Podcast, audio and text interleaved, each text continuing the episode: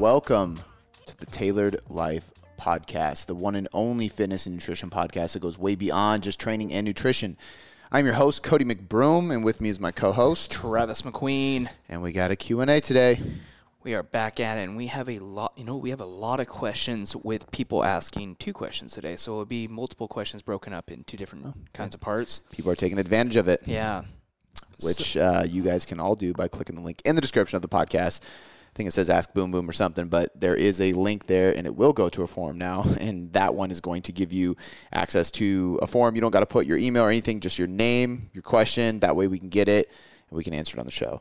Um, but, man, I actually I, I, I'm feeling pretty fucking, uh, what's the word? Kind of like proud, but I don't want to say proud because oh. it's not proud, but like just after the podcast with Alan today, yeah. Alan Aragon, only because – I literally, he said two thousand eight, and I know that was incorrect yeah. because I was still were, in high school yeah. in two thousand eight. I thought but, that uh, I was going to say. Yeah, no. I, I believe it was like two thousand eleven yeah. is when I like, because right when I graduated high school in twenty ten, I started getting this stuff. And it was the first seminar I went to that I traveled to, and it was in Long Beach, California. Um, and uh, I saw him speak there, but just thinking about it, because I saw him speak there, and now he's been on the podcast. Um, I've seen other people speak there that have been on the podcast. Mike Robinson was a huge influence in the strength coaching world for me gr- coming up as a young strength coach. And he reached out to me to ask me to be on his podcast, not knowing that I knew who he was until he started doing research on me and then realized like, oh, I remember you because yeah. he was friends with Luca back in the day. Um, but it's just, it's just kind of surreal. You know what I mean? And like, I just shared like the thing about me speaking in January. I just got asked to speak in Austin in April.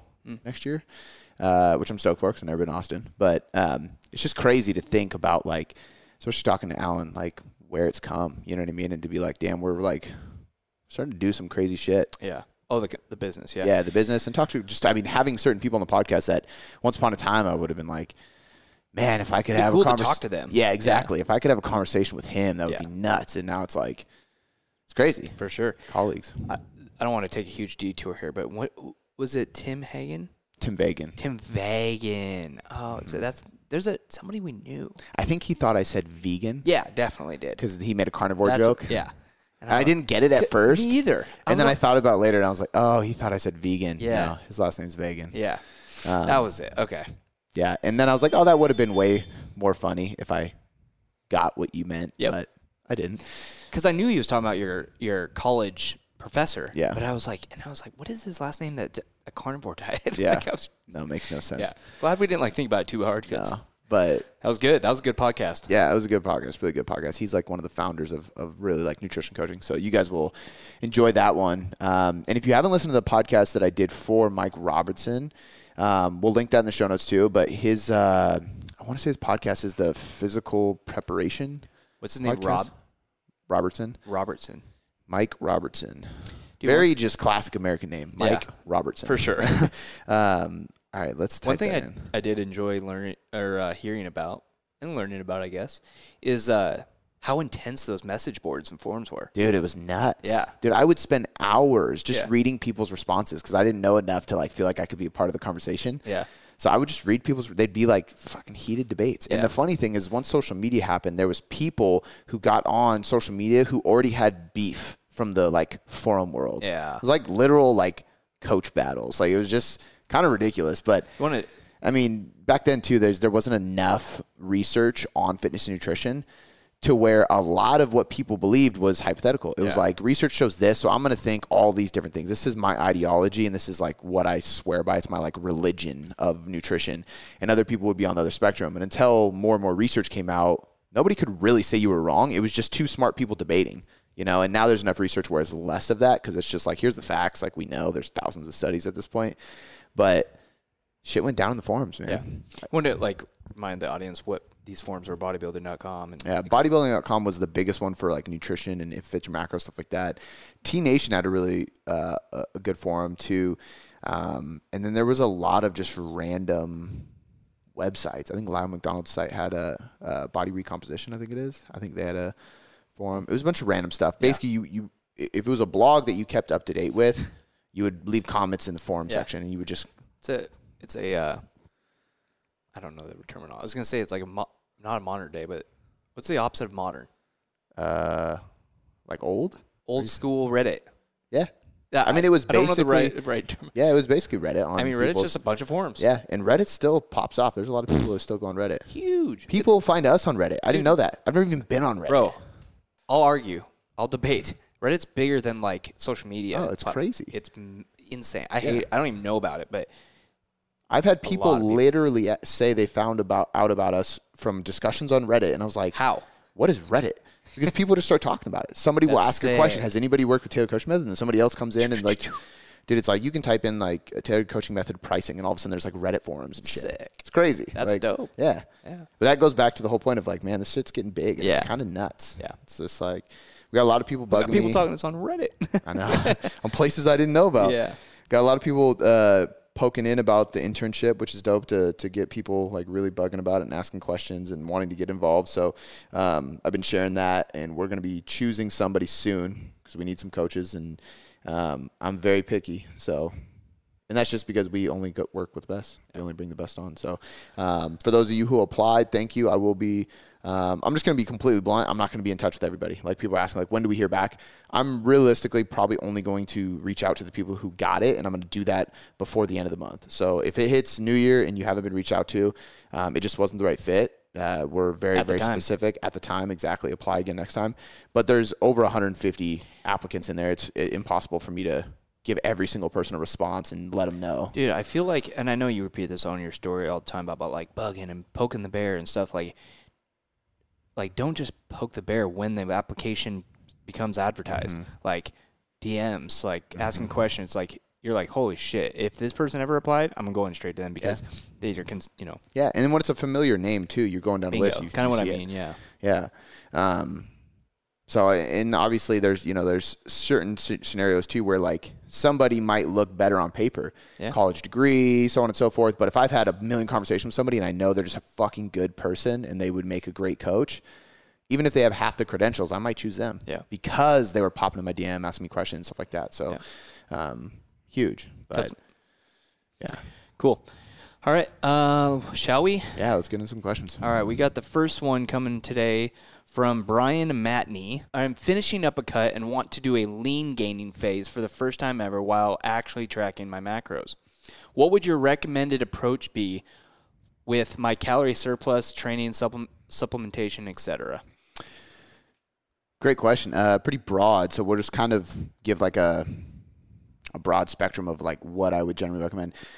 First and foremost, it, it, I think it kind of depends on how the cut went and where it, it finished. So, for example, if somebody went through an extremely aggressive cut or was in a cut for an extremely long time, um, or their body is just hyper-responsive to certain changes in the diet, so on and so forth. M- my point being, once you get done with the cut and then you're going to go into a lean gaining phase, you got to reverse diet first. So I think that first and foremost, instead of just getting done with the cut and going, all right, where's my surplus? Let's jump right to it. Mm.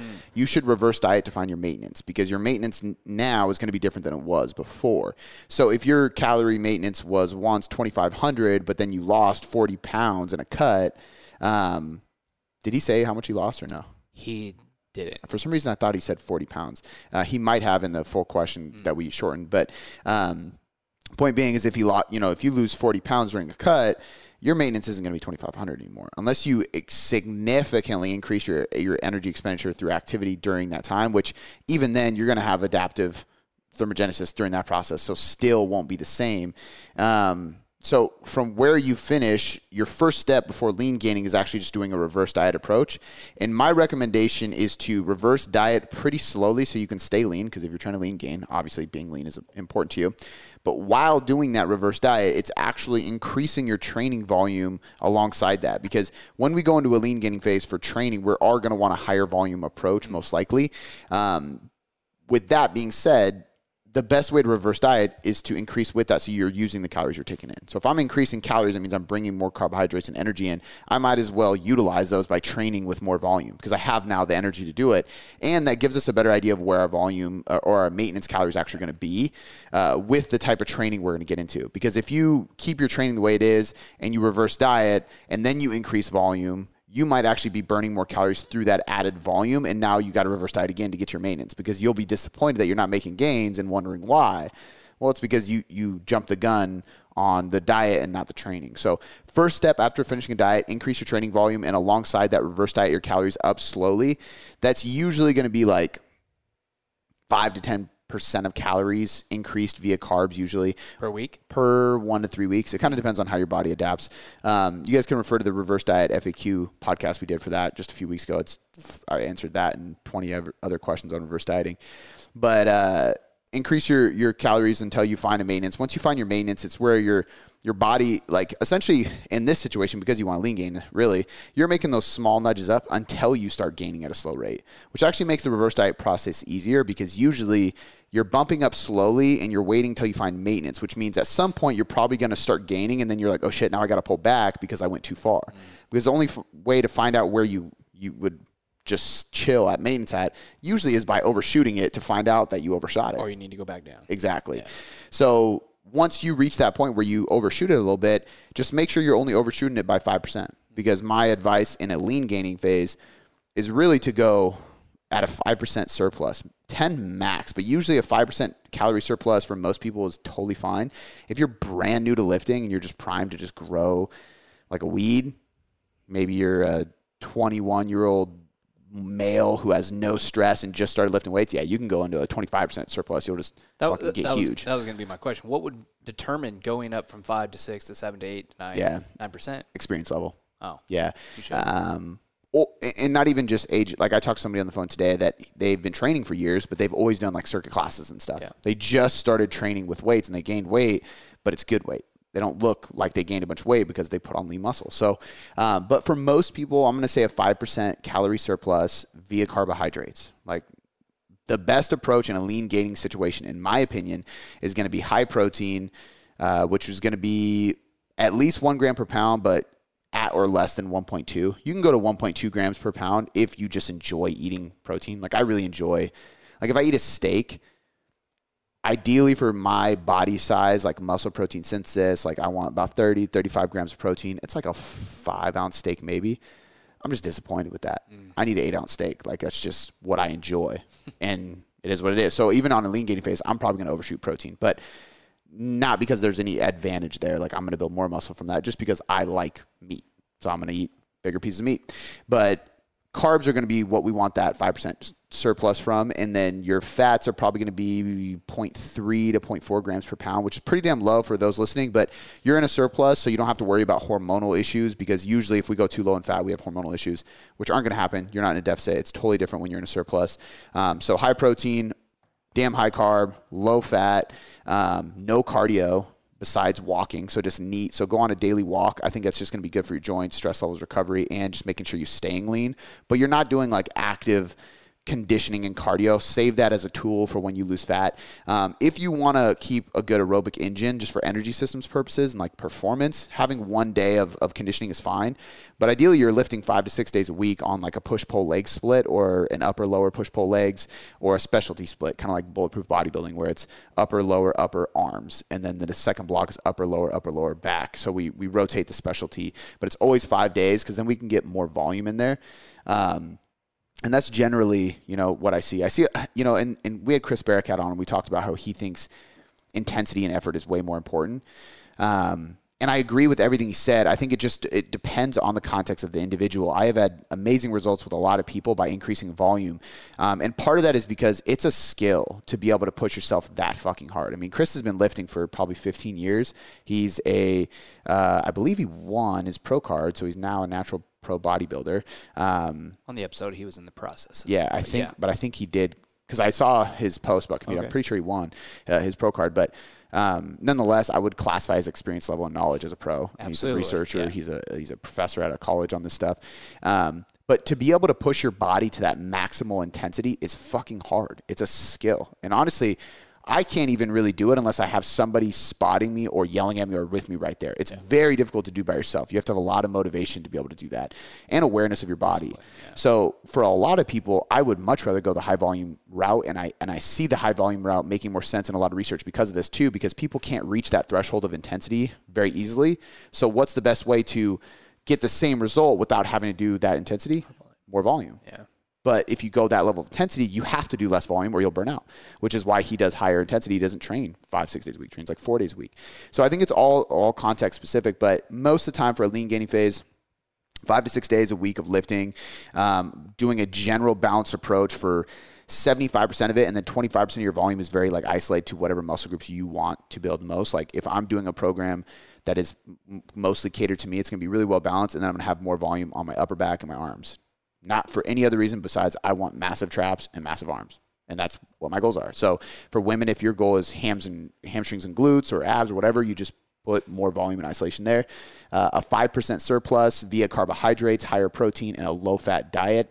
No real conditioning unless you need to for performance reasons. Otherwise, just having NEAT. And then uh, for supplementation, creatine monohydrate, I would definitely be getting fish oil in there at least. I would say at least one point five grams of uh, E P A. So that's usually like four fish oils for most products. Like Legion product is about four fish oils. Um, but you can push that up. There's a lot of research showing two grams is really helpful. I take six of the fish oils a day because there's a lot of research showing the six grams, or I'm sorry, two grams of E P A, which is six of those pills from Legion, is, uh, and for some companies like eight pills. So theirs is actually dosed pretty high, which is helpful because I don't take eight of them. But, uh, that's actually been shown for uh, anxiety, stress, mood, depression. Um, I don't have serious anxiety right now. I don't have depression or anything, but if I can make my brain healthier, yeah. I'm going to do it. But then there's also the joint inflammatory processes that it helps. Um, other than that, like he, he mentioned E A As in his in his question as well, like would I recommend those? I think they're, they're, you know, this is murky. There's not much research on it. There's one good study that shows a combination of highly branched cyclic dextrin and essential amino acids during your training might be helpful uh, for improving muscle mass, uh, cross-sectional area. So they actually saw growth in quad is what they were measuring. Um, but they also, you know, there's research to show that that kind of stuff does help lower cortisol levels. And if it's lowering cortisol, maybe you recover better, you're more in an anabolic state. Again, this is very hypothetical. There's not enough for me to say like, yep, for sure. Um, and there's also research around like caffeine, sodium, and fructose combined with carbohydrates, increasing your carbohydrate absorption. So if we want to throw in some salt around the workout, that would probably be a good idea. Caffeine around the workout, that would be a great idea. Um, if you need, if you have the room in your calories and you don't mind having some essential amino acids and carbohydrates during the workout, I personally feel better when I do, and that could be placebo, but if I feel better and I perform better, that's all I give a shit about. And there's not enough research for me to figure out if it's one hundred percent true or not, but it's worth it in my opinion if you feel better doing it and you have room in your calories. Um, otherwise, there's no real supplements. I mean, multivitamin, shit like that, but yeah. um, creatine, fish oil, those are the big ones, caffeine before you work out. That's it. And spend a lot of time. Yeah. you, this is not a three-month thing. Like, at least six months doing this, man, if not eight to twelve of like really trying to put on size. Yeah. Otherwise, you're not going to get very far. Touche. Cool. Good answer. All right. We got one from Anonymous. It says, I am a working mom and I love it. So I'm trying to figure out the best way to maximize my functional training. I want to be able to lift kids, garden, et cetera with no issues. I'm currently lifting three days a week and have a good handle on nutrition and macros. How do I insert mo- mobility training or conditioning moves or workouts into my schedule, or add them to existing workouts versus adding a day to those exercises? Mobility is one of those ones where you, unless you have a very specific joint restriction, you don't have to spend a ton of time on it. Like there's people who do thirty minute mobility routines before they work out. You're just exhausted by the time you get to the fucking workout because you've been doing mobility for thirty minutes. So I don't recommend that generally. Um, but what I would say is this. I would say that, you know, if you can set up a routine that you spend ten minutes doing mobility per day, ten minutes in the morning, ten minutes at night when you're watching Netflix, whatever it may be, that's probably going to be your best bet. Um, I did this for a while just because I had like a, a, you know, as part of like the Tailored Life Challenge. I did it every night when we're watching Netflix. I had my lacrosse ball, I had the massage gun, and then I would do mobility. So it's like mobility, foam rolling, stuff like that for ten minutes while we're watching most likely Seinfeld. And uh, that was easy. You know, it wasn't adding to my schedule because it was something I could do during your schedule, my schedule. uh, probably couldn't do that now because I don't think Bubba would let me lay on the floor and do that. But that's probably what I would recommend if you're busy, is doing the mobility separate. Now, if you want to add conditioning in, you have two options. It's you're going to the gym more days per week, or if you're doing conditioning outside because you live somewhere nice outside, or you're spending more time in the gym. So no matter what, you kind of have to sacrifice something you're doing in your schedule or else you can't do it, you know?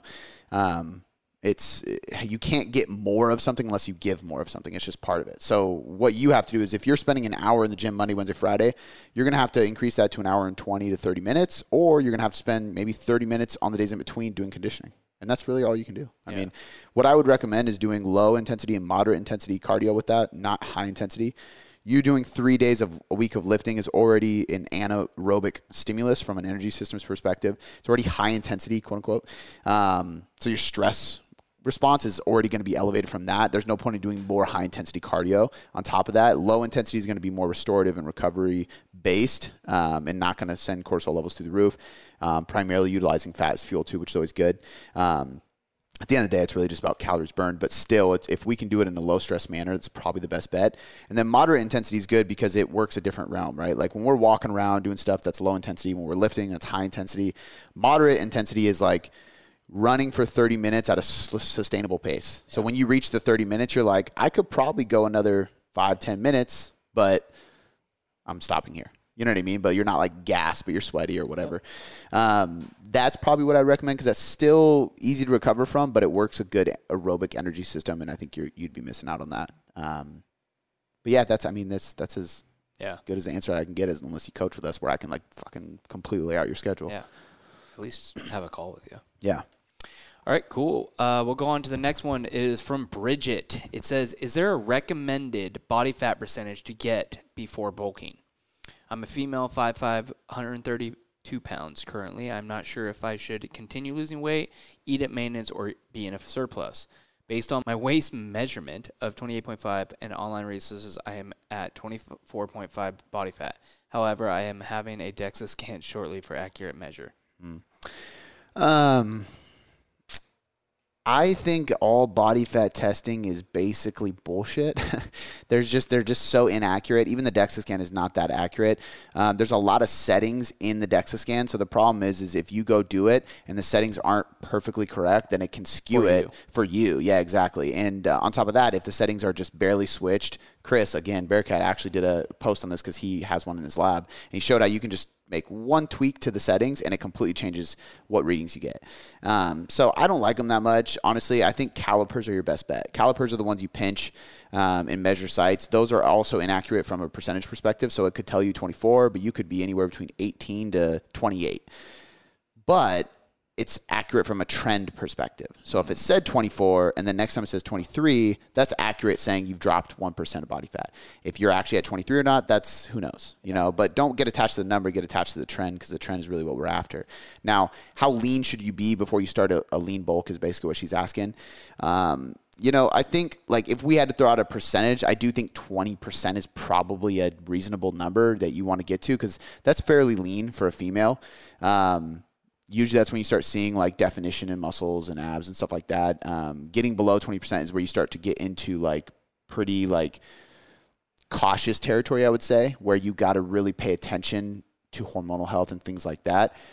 But my recommendation is not starting a lean bulk until you get lean enough to see definition. Um, you're at a comfortable weight that you like, and your adherence and your, I would, I would even say not even adherence. I mean, yes, adherence, but your mindset and relationship to food is in a good place. So the reason I say those things is because number one, instead of going to a DEXA and worrying about things being accurate or, or anything like that, or getting attached to a number, look in the mirror. Can you see definition? Yes. Perfect. Do your clothes fit great? Yes. Perfect. Do you enjoy where you're at? Like, did you reach your goal? If your goal was to lose twenty pounds, did you lose that twenty pounds? If your goal was to just see the outline of your app. Do, or do you see those now? Yes, perfect. That's where you need to be to start gaining. Because we can all identify. Like, you can look at yourself in the mirror and be like, could I get leaner? And the answer is always either, yeah, definitely could get leaner, or I could, but I'd be shredded, mm-hmm. right? So we all get to a point where, you know, like, you get to a point where you're so lean that you're like, if I get leaner, I'm getting in that, like, unhealthy area, or it's I could definitely lose another five pounds. And if you could definitely lose a little bit, you could keep going, you know, but the problem is if you keep pushing and pushing and pushing, you don't build muscle, you're not going to like the look when you get to the end. So I think like stopping to where you, when you're at a comfortable place and you're happy with your body and you have a good relationship with food, because once you go into a bulk, you have to understand that you're going to gain a little bit of weight. So you need to have a good, healthy relationship with your body image, with your goals, with your mindset, with your food, and understand this is a long-term game. You know, you can't be so focused on the now because I mean, it's a long-term game. Yeah. I mean, you're doing this now, but it's going to be satisfied. Yeah, you won't be, because once you get there, then what? Yep. You know, you have to constantly think about the next step. Totally. I want to take a brief moment to interrupt this podcast and shout out our sponsor, Legion Athletics, the world's number one best-selling brand of all natural sports supplements. Guys, if you're listening to this, you probably take supplements. I'm assuming you take a whey protein. You probably have some pre-workout. If you're really focused on health, you might take a, a multivitamin, a greens drink, a fish oil, whatever it is. Legion probably has it. And they are going to be using science-backed ingredients. Everything is actually dosed effectively and clinically proven. Everything is naturally sweet, sweetened and flavored. Everything is lab-tested, made in the U S, and you're going to get a money-back guarantee. So the reason I'm bringing this up is not only because they're a podcast sponsor, but I truly value the team at Legion, and I truly value what they are doing in the supplement space. And one of the things that is really frustrating for a lot of people that come to us is trying to find a brand where they can actually get quality supplements and they can trust the result that's going to come from them. Most people just search Amazon for the best result they can find, and they trust Amazon reviewers. And don't get me wrong, if something has a lot of stars and good reviews, that's awesome. But you can also pay people to leave reviews. So go with a company that you can trust, that is backed up not only by science and actual researchers in the lab doing things, but coaches like myself who have tons of experience and use the stuff on a regular basis. So guys, stop wasting money. Stop searching and searching and searching for the best product out there, and just jump on Legion Athletics. They are the best, and I promise you that. You can head over to buylegion.com slash boomboom and save twenty percent on your first order and start earning points so you can get kickbacks on future orders and eventually free products. So one more time, that's buylegion.com slash boomboom. Without any further ado, let's get back into the podcast. Next one comes from Sarah Crowhurst. A, she has two questions. First one is, during a lean bulk, is it okay or is it counterproductive to drop carbs by fifty grams, thus calories by two hundred, on non-training days? So basically, is, is carb cycling a good idea?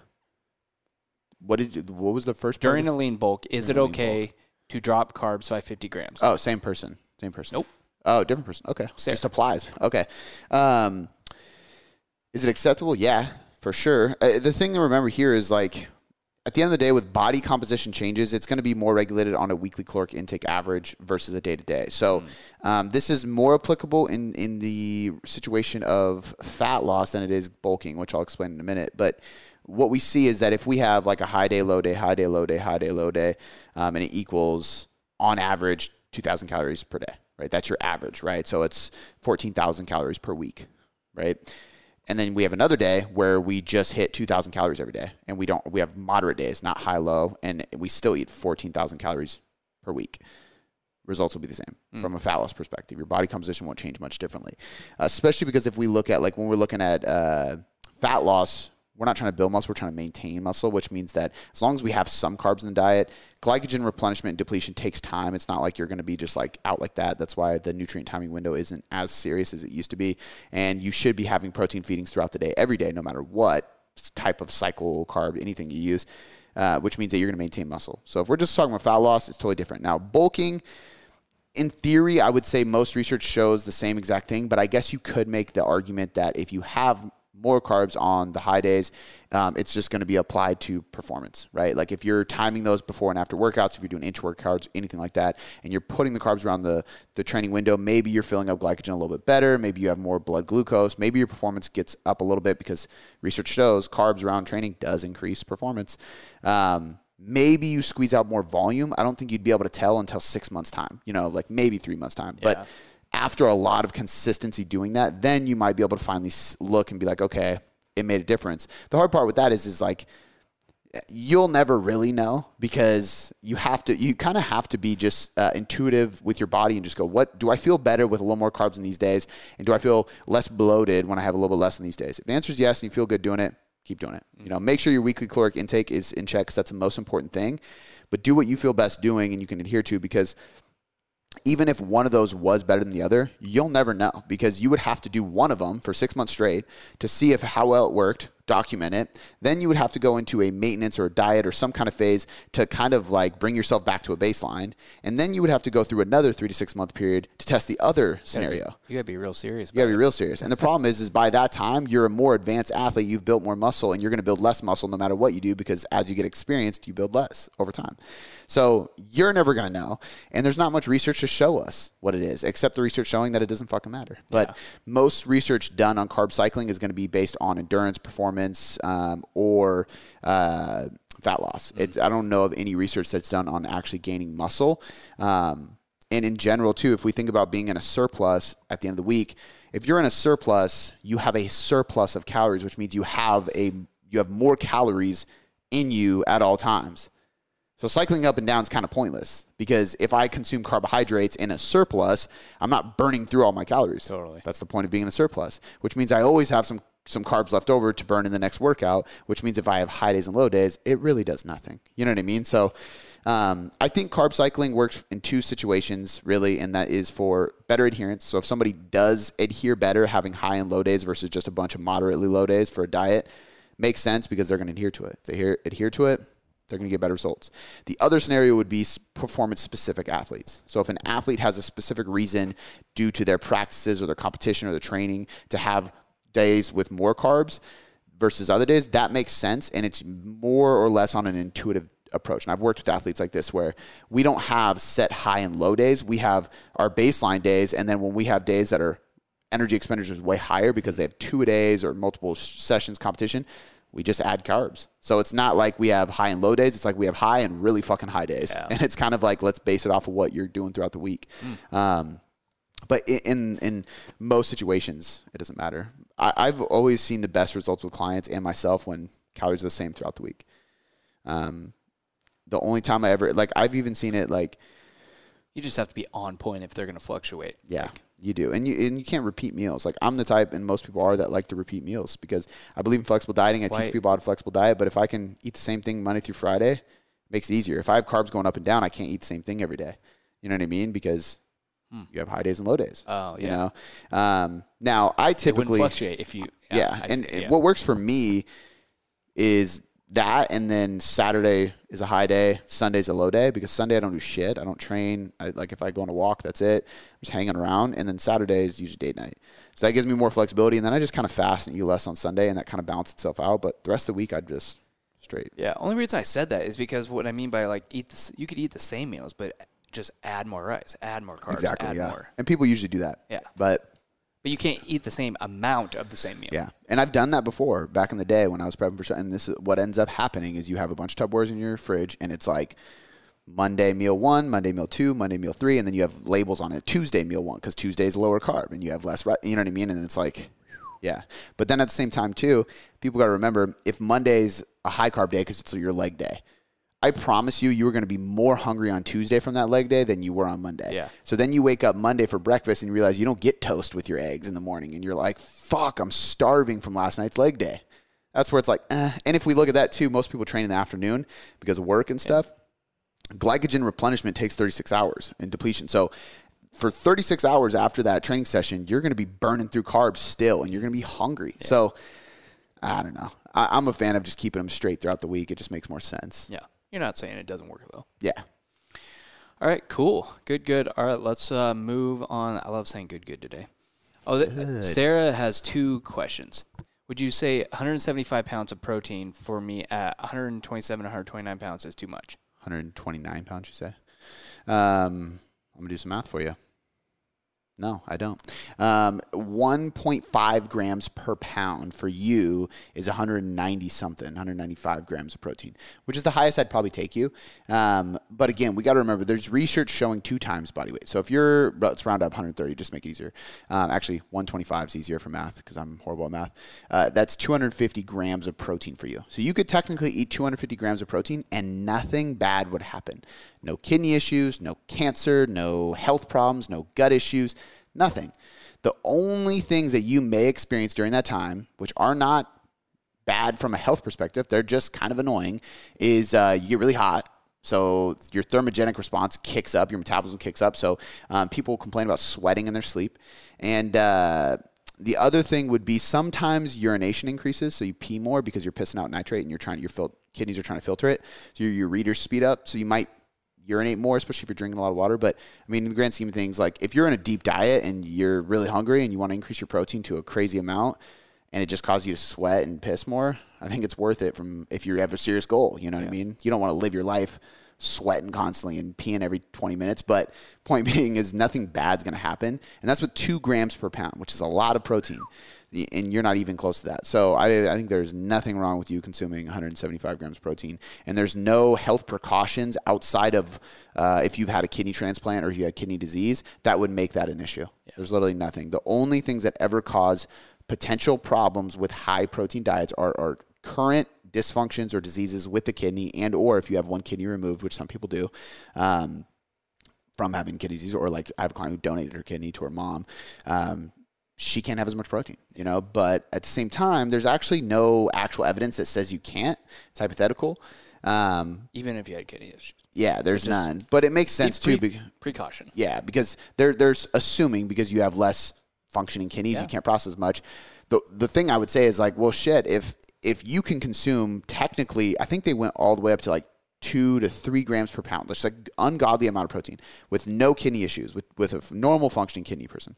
Why would you not be able to ha- have your body weight in protein with one kidney? Theoretically speaking, you would should be totally fine.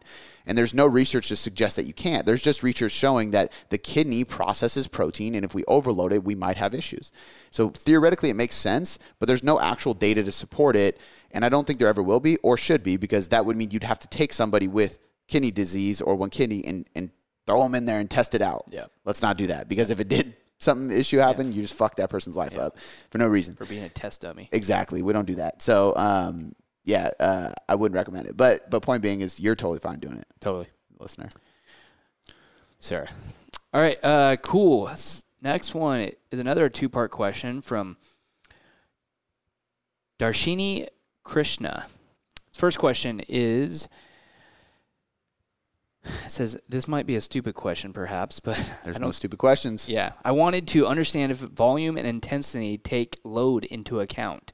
If volume equals reps times sets times load, and intensity is R P E or I R, which factors which factors load into somewhat, how do I look at volume and intensity separately through, though it is seems related? There's multiple definitions here, and that's why people get confused.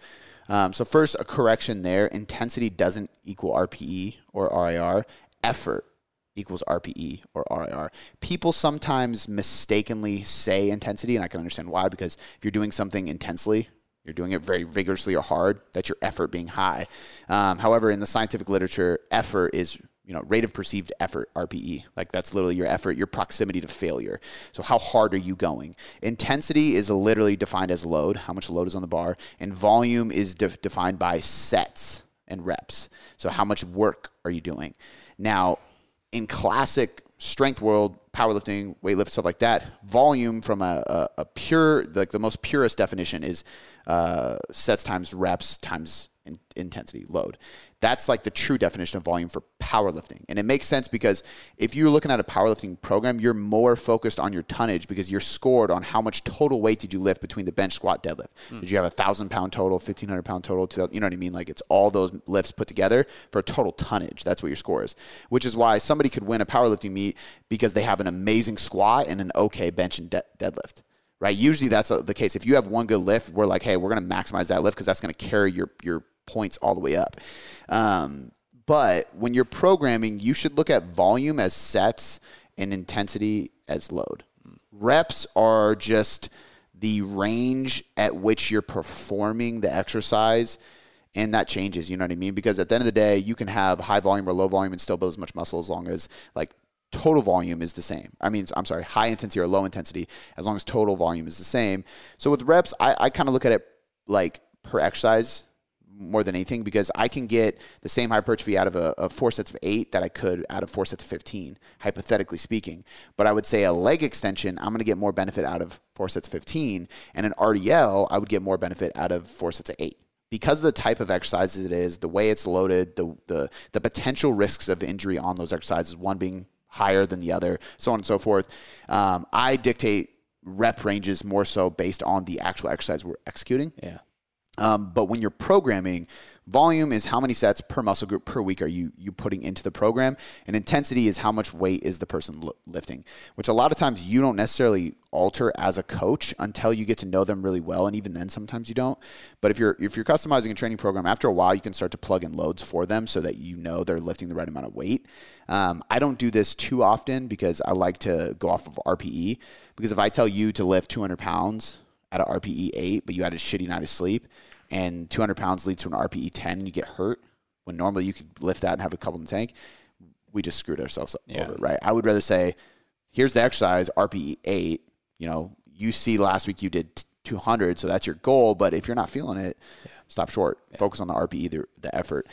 Um, and there are times where I also put in the load only because I know people aren't lifting as much as they should. Yeah. Where, like, I have, uh, like, I'll have, usually happens with women, uh, they'll, like, uh, and this is typical. Sometimes I have to tell guys, hey, lift less and focus on form, and girls, I'm like, you can lift more.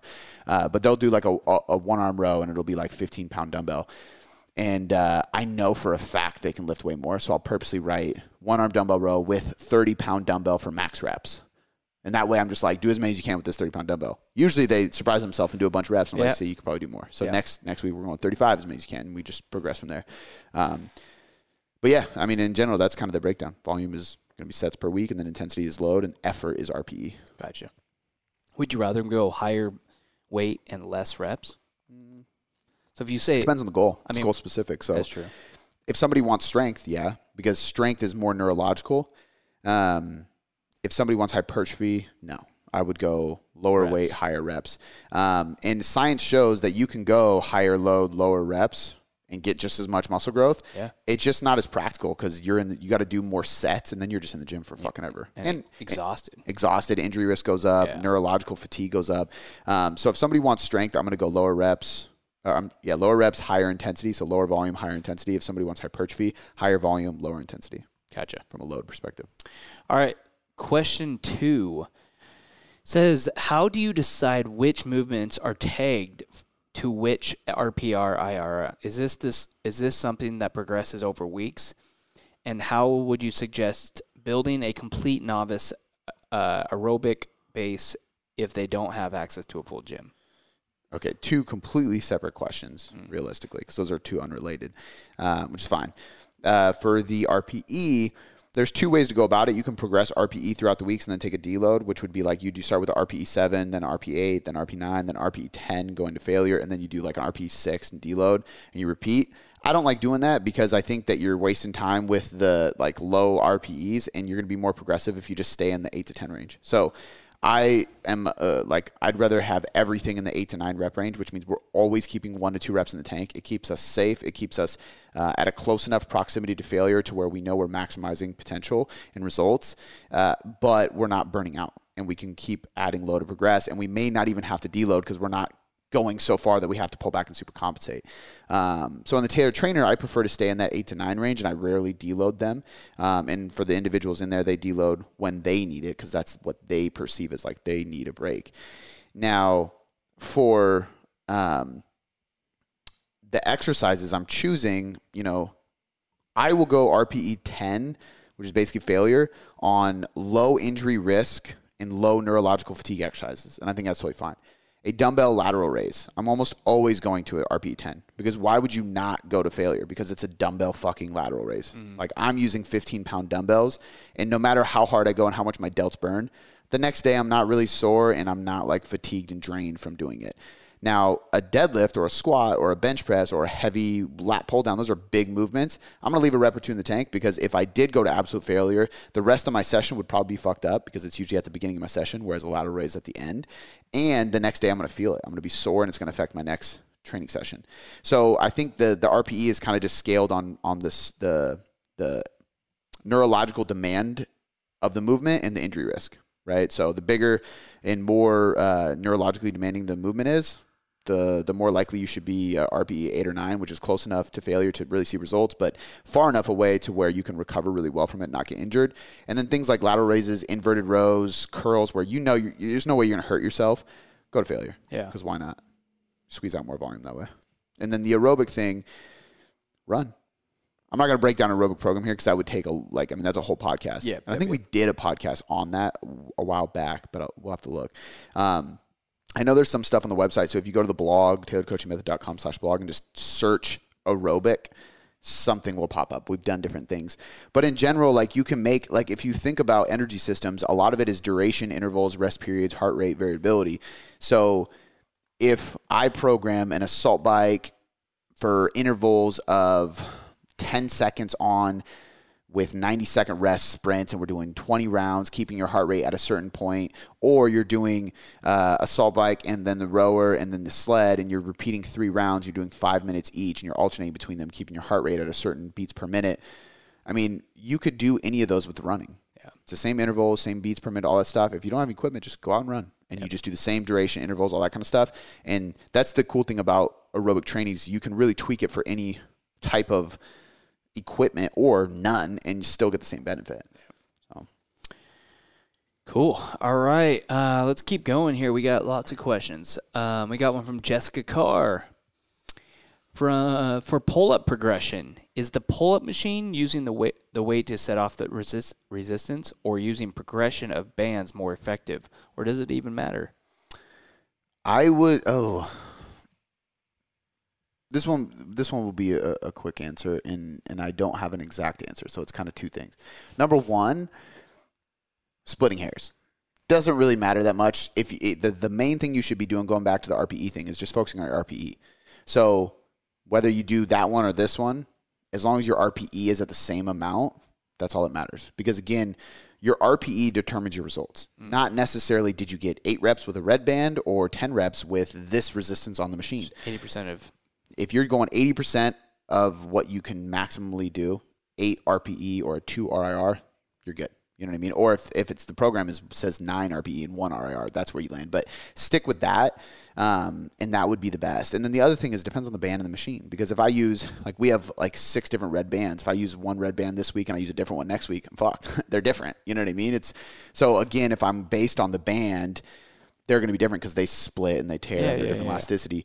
Uh, so... there's different resistance. So if one is tighter than the other, it's going to help you up a little bit more, which makes it easier. So if I just focus on doing eight reps with a red band, but I go to a new gym and the red band is a little bit older, now all of a sudden it feels harder. It's not the same. So always just focus on R P E. Same thing with the machines. Every machine is different. Yeah. Like this lat pull down is different than the lat pull down at Planet Fitness down the street.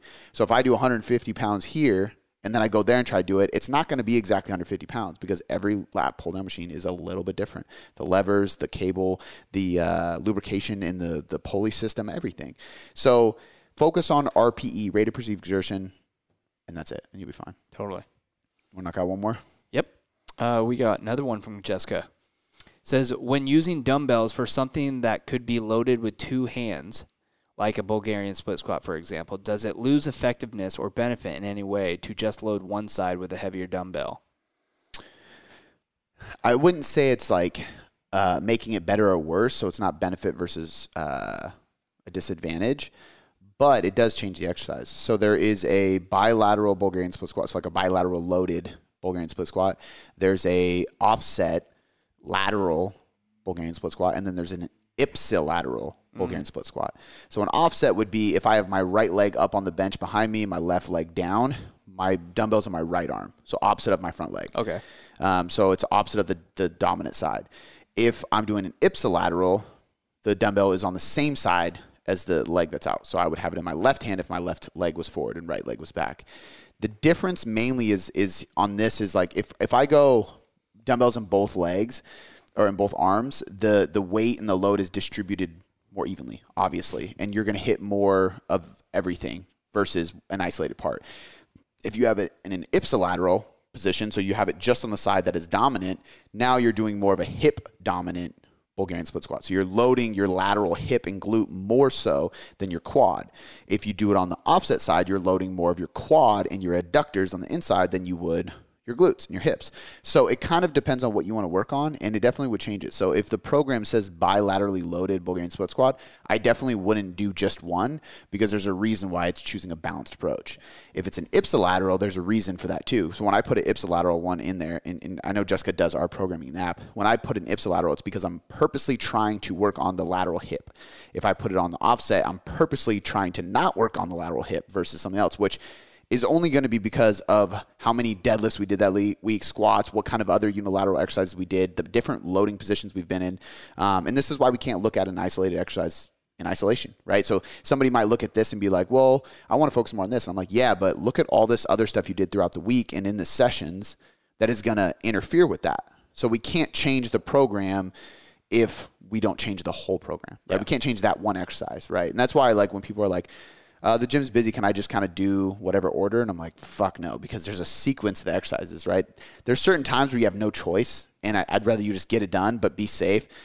Um, but in, in perfect world scenario, as often as you can, you got to do exercise in the right order, how they're written, because there is a method to the madness. There's totally a reason everything is written the way it is. Yep. So, hell yeah. Well, that's the last question for today. Um, do you have anything? This is uh, go going to air on Christmas Eve. So oh, everybody, shit. drive safe, travel safe. Merry Christmas. Have a great, happy holidays. Yeah. I am uh, currently eating crab dipped in butter and drinking a lot of wine as you're listening to this, because that's what we do every Christmas Eve. So, uh, yeah. Dope. What do you do on Christmas Eve? Uh, I wish I'd eat crab and butter. God, that sounds good. Dude, I don't even like crab. That's what's funny. Oh, like, Shannon God. was so excited getting into the family for this. She loves it. And I'm like, eh.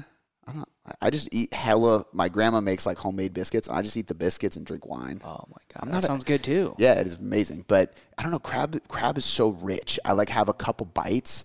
Mm. I don't know what it is. I have a couple bites, and I'm just maybe rich. It's like the fishiness. Yeah. I don't know. I just can't I don't know do what you it. Mean by rich. Like I love when I say rich, I'm thinking like chocolate. But dude, I had a whole fucking salmon tail last night for dinner. I Whoa. love fish. Whoa, I ate a lot of salmon. Yeah, love fish, but the crab, man, don't like shrimp, nothing. Yeah, just uh, I don't know. But but the the ambiance and like the the, the thing you got to wear your like crab bib she makes you wear. Yeah yeah like, yeah yeah. Crack fun. all of it. There. Yeah, it's yep. dope. So. I went to your grandma's house once for Christmas. Yeah, I think yeah, you did. Yeah, yeah, we did the crab leg crack. Dude, that's why I remember it. Yeah. Yeah. All right, cool. Well, everybody, have a great holidays, and uh, we'll see you next week. Later.